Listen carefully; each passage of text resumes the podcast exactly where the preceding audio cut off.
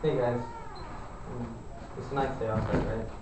So, uh, what if you decided to go out into like the woods, take like pleasant trail walk, and you walk off, uh, off the path, follow a squirrel, because, uh, oh hey, look, that's a pretty cool squirrel. And you try to walk your way back, and then you realize, did I pass that tree before already? And you realize you're lost. Well, don't freak out, okay? Um, there's some really easy steps that you can do to find your way out uh, using something like a cell phone in case that cell phone is that example. Um, and all you need to remember is you gather your supplies, assemble the supplies, and then execute your device. So um, I'm a computer engineer and I work around circuits a lot, so I thought it would be really interesting to create a portable USB charger. And all that you need uh, for supplies, you're gonna need some AA batteries, such as those. Um, actually, any sort of battery will work. Uh, what you need to keep uh, in your mind is you're going to need uh, something to hold the batteries. That's going to be a battery holder. And whatever your battery holder supports is where you're going to need same kind of batteries. So I brought along uh, a double A battery holder. Um, and those are any kind that you can get from a radio device on the back. You know, you can rip them out.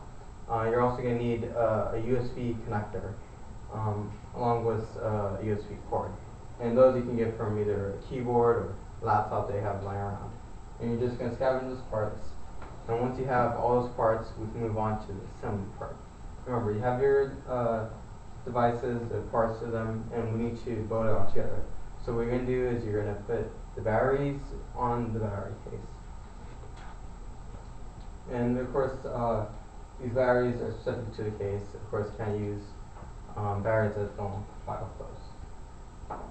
And uh, you see how there are red and black wires? Those are going to create a current. And you can attach those to the USB connectors as such. Usually uh, it's useful to create a sort of loop around so that your wires can match up with your holder. And what this creates is a current which is uh, a strand of electrons that move around. Think of it as a river. You know, when a river moves around, um, it provides a sort of force. Well, that's the same thing that's happening here. You have the power source, which is coming from the battery. It's going to go through the red wires, into the red wire of the connector, back through the black wires, back to the battery. And it goes around in this loop, and that's providing the power. Now, what you're going to need to do is attach your uh, connector to the other USB connector. So now you've completed the circuit. And say your phone isn't working, such as this one, right? You can go alter it, doesn't sign up. Well, all you need to do now is connect your uh, USB device, such as a cell phone, that's dead, that you make a call. You can connect it with the connector here, and let's see what happens. Alright, so it's not working. Let me see, I've got my sleeves, right? And uh, plug it right in to the circuit. Let's see. And up? Pretty interesting, right?